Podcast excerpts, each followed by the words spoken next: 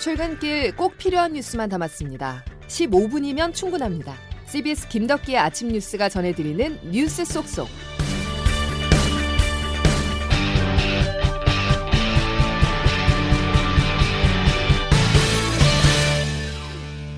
여러분 안녕하십니까? 3월 11일 김덕기 아침 뉴스입니다. 숙제가 너무도 많은 대선이었습니다. 과정에서도 결과에서도 풀어야 할 과제가 산적했는데요. 오늘은 20대 대통령인 윤석열 당선인이 당면한 문제를 하나씩 짚어보겠습니다. 가장 먼저 통합인데요. 투표 결과에서 보듯이 반쪽남 민심, 양분된 국민을 어떻게 하나로 모을지가 중요합니다. 조태인 기자입니다.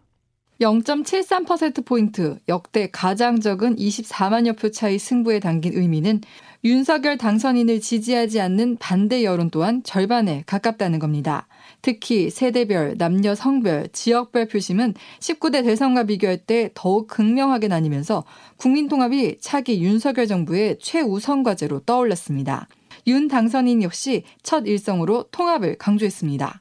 국민을 편가르지 말고 통합의 정치를 하라는 국민의 간절한 호소입니다. 보수와 진보의 대한민국도 영원함도 따로 없을 것입니다. 또 여소야대의 국회 상황에서 민주당과의 협치도 중요합니다. 당장 총리 인준을 비롯해 정권 초기 개혁 입법을 처리하기 위해서는 민주당의 도움 없이는 불가능하기 때문입니다. 윤 당선인도 야당과의 협치를 강조했습니다. 야당과도 긴밀하게 협치하고 문재인 대통령은 어제 윤 당선인과의 통화에서 갈등과 분열을 씻고 국민 통합을 이뤄달라고 당부했습니다. 한편 윤 당선인은 오늘 새 정부 인수위원장으로 거론되고 있는 국민의당 안철수 대표와 오찬회동을 갖고 향후 정부 구성과 국정 운영에 대해 논의할 것으로 전해집니다. CBS 뉴스 조태임입니다. 표심을 보면 갈등은 더 뚜렷합니다. 지역적 표 몰아주기는 여전했고 지난 총선에 이어서 이번에도 20대 내에서 남녀 간 극명한 차이를 드러내는데요. 정치권에서 이른바 갈라치기를 조장한 결과겠죠. 적나라하게 드러난 성별 갈등을 하루빨리 치유해야 한다는 지적입니다. 서민선 기자가 보도합니다. 이번 대통령 선거의 결과를 분석하면 20대 남녀의 표심이 극명하게 갈린 것으로 드러났습니다. 이른바 이대남, 20대 남성은 국민의힘 윤석열 당선인을 또 2030 여성들은 민주당 이재명 후보를 각각 지지했습니다. 투표에 참여한 유권자들은 갈등을 통해 표심을 결집시키는 이른바 갈라치기를 정치권이 조장했다고 비판합니다. 양측 다 약간 공격적이지 않았나 저는 너무 편가르게 해서 그거 가지고 표를 얻으려고 하는 게 조금 그렇지 않았나. 윤석열 대통령 당선인과 국민의힘 이준석 대표의 경우 선거 과정 내내 이대남에 소구하는 여가부 폐지나 무고죄 강화 등의 공약을 내걸었습니다. 그러자 반대급부로 선거 막판으로 갈수록 여성들의 표심이 견제 심리와 맞물려 이재명 후보 쪽으로 쏠리는 현상이 나타났습니다. 한 여성 유권자입니다. 여성가족부 폐지 그 일곱 글자를 페이스북에 자랑스럽게 올리고 수많은 시대착오적인 공약을 보면 서로 투표한 후보는 달랐지만 2030 남성과 여성들은 차기 정부가 남녀 갈등을 해소하고 통합을 이뤄내야 한다는 데는 한 목소리를 냈습니다. CBS 뉴스 서민선입니다. 윤석열 당선인이 문재인 정부와 가장 차별화한 정책 가운데 하나는 외교 안보 공약입니다. 앞으로 큰 변화가 예상되는데요. 지금은 미중 간의 균형 추가 초점이라면 이제는 보다 미국 쪽에 기운 한미 동맹 강화입니다. 중국이나 북한과의 관계 재설정이 외교적 과제가 될 것으로 보이는데요. 미국 연결해서 한미 관계에 대해서 전망해 보겠습니다. 워싱턴에서 권민철 특파원입니다. 윤석열 당선인 어제 당선 인사에서 특유의 대북 강경 입장을 다시 강조했습니다. 북한의 불법적이고 불합리한 행동에 대해서는 원칙에 따라 단호하게 대처하되 유엔 결의안 위반인 북한의 미사일 발사는 앞으로는 좌시하지 않겠다는 뜻입니다. 북한은 최근 3년간 60개의 미사일을 쐈습니다. 따라서 해외에선 새 정부의 대북 정책이 한반도 갈등 내지 충돌까지 부를 수 있다는 전망을 내놓고 있습니다. 윤 후보는 원칙적인 북한 대응이 안보 불안을 잠재울 수 있음을 증명해 내야 합니다. 미국 정부는 기대 반 걱정 반입니다. 문재인 정부에서 북한 문제 해결에 돌파구를 마련하지 못한 만큼 새 정부의 새 대북 접근법에 기대가 큽니다.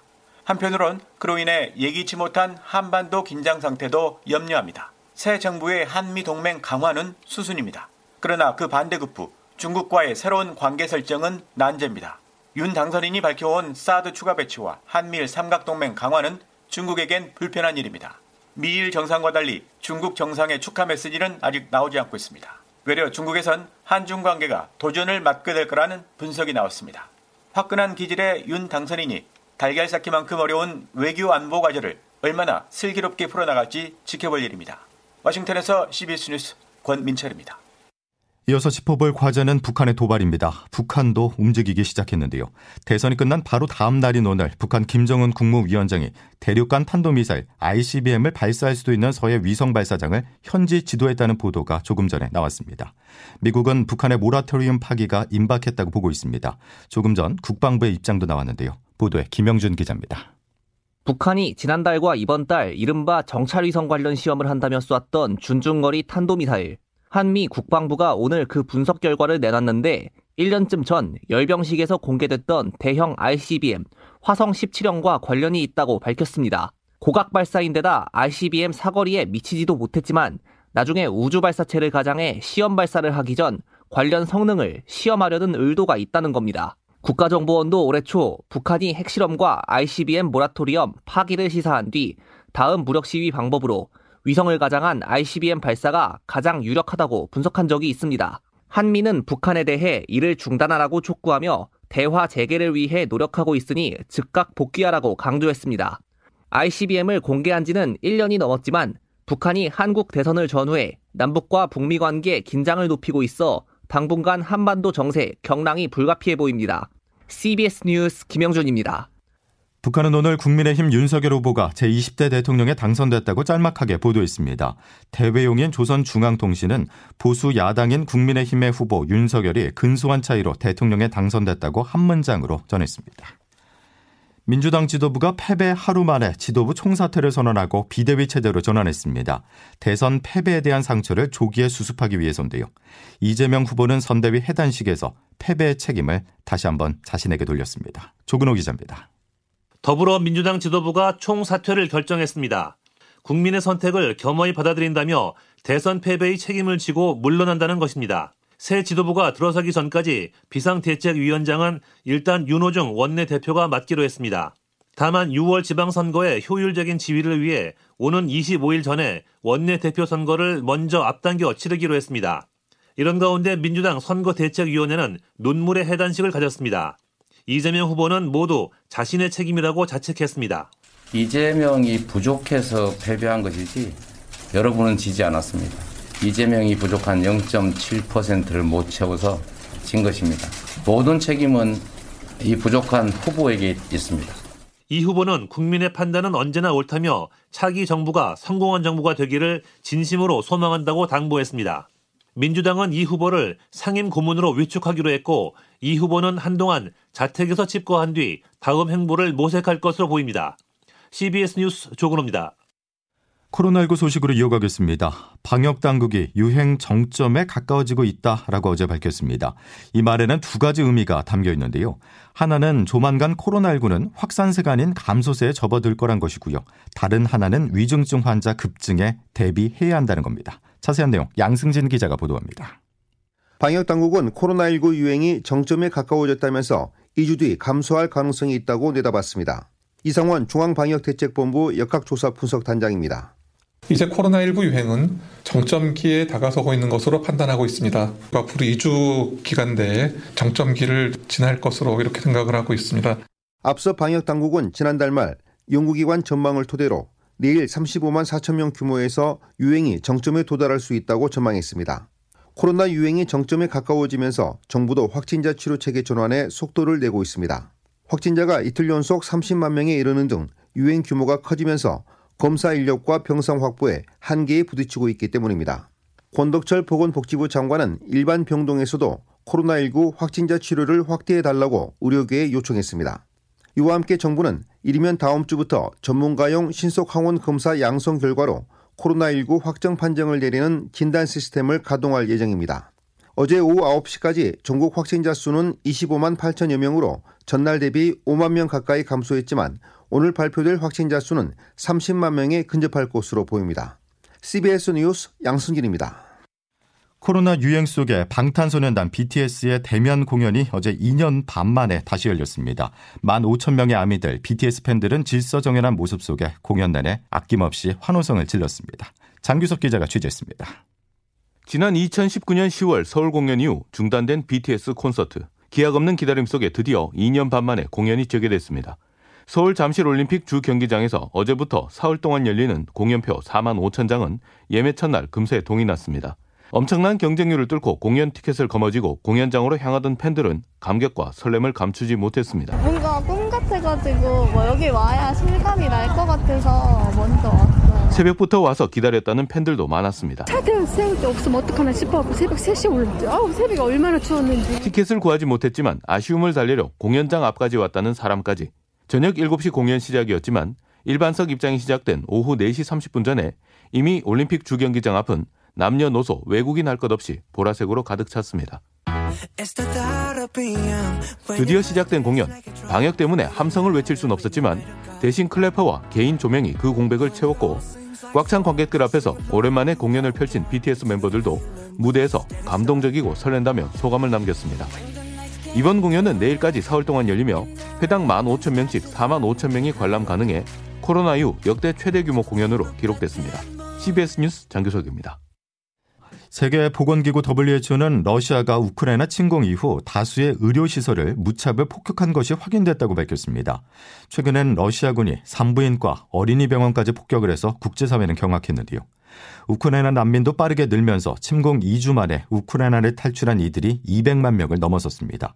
우크라이나와 루마니아 접경지에 나가 있는 취재기자 연결해서 지금 상황은 어떤지 자세히 알아보겠습니다. 루마니아 시레트에서 오요석 기자입니다. 우크라이나와 국경을 맞대고 있는 루마니아 북동부 지역 시레트. 국경 검문소엔 우크라이나 피라민들의 행렬이 끊이질 않고 있습니다. 러시아의 침공 이후 우크라이나를 탈출한 피라민은 지금까지 약 200만 명으로 추산되는데 대부분 여자와 어린아이들입니다. 우크라이나 정부가 만 18세부터 60세 남자를 대상으로 총 동원령을 내리면서 피라민 대부분은 남편과 아버지, 남자 형제들과 기약 없는 이별을 해야 했습니다. 아직 한 살도 채 되지 않은 아기와 3일에 걸쳐 국경을 넘은 어머니도 있습니다. 기차역에 어머니와 자녀를 위해 마련된 쉴 공간이 있었습니다. 음식과 옷이 있었습니다. 피난민 글리나 씨입니다. 최근 러시아의 무차별 포격으로 민간인의 희생이 급증하고 있어 우크라이나를 떠나는 난민들은 더 늘어날 것으로 예상됩니다. 매일 밤 폭격 경보가 울렸고 여러 날을 지하실에서 숨어서 지냈습니다. 도저히 견딜 수 없어서 피난길에 오르게 됐습니다. 피난민 이브제냐 씨입니다. 개신교계와 루마니아 정교회 등 종교단체를 비롯해 시민단체와 국제구호기구 등 다양한 단체들이 부스를 차리고 우크라이나 난민들을 위한 구호 활동을 펼치고 있습니다.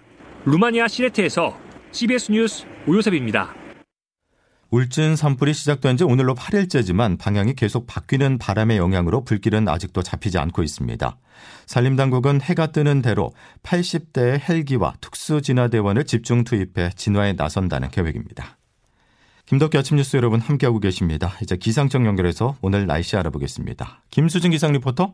네, 기상청입니다. 예, 오전부터 봄 기운이 느껴집니다. 네, 계절의 시계가 한 달 이상을 앞서가고 있는데요. 금요일인 오늘 어제보다 기온이 더 오르면서 4월 중순에 해당하는 완연한 봄 날씨를 보이겠습니다. 오전 7시 현재 아침 기온 강릉 13.8도, 광주 9.8도, 서울 5.1도 등의 분포로 대부분 어제보다도 평년보다 다소 높게 출발하고 있고요.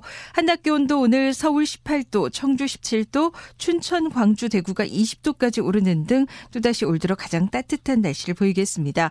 다만 여전히 일 교차가 15도 안팎까지 무척 크겠고요.